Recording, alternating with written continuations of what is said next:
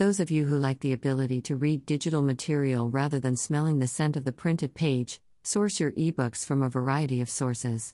Authors and publishers make those ebooks available to readers on multiple platforms. This week I have stumbled upon articles about libraries and how the demand for ebooks soared during the pandemic.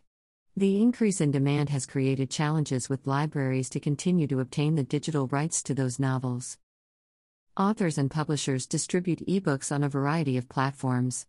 As an independent author, my distributor Draft2 Digital distributes my content to libraries through services such as Bibliotheca and Baker and Taylor.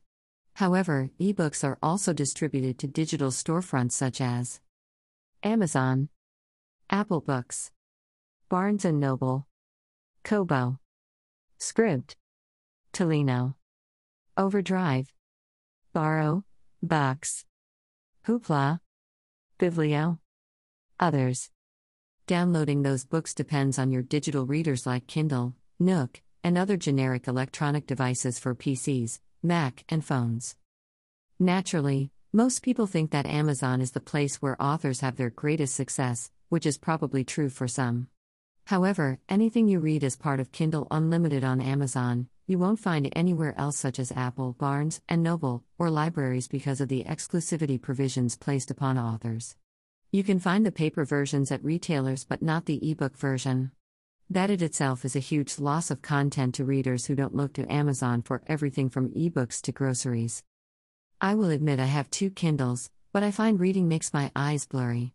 I thoroughly enjoy holding a printed book in my hand and smelling something tangible. Of course, the cost of digital readers eventually pays for itself when individuals can read books for free or 99 cents rather than paying $12.99 for a print copy of your next aristocratic love story. Naturally, I'm slightly curious as to where you source your ebooks.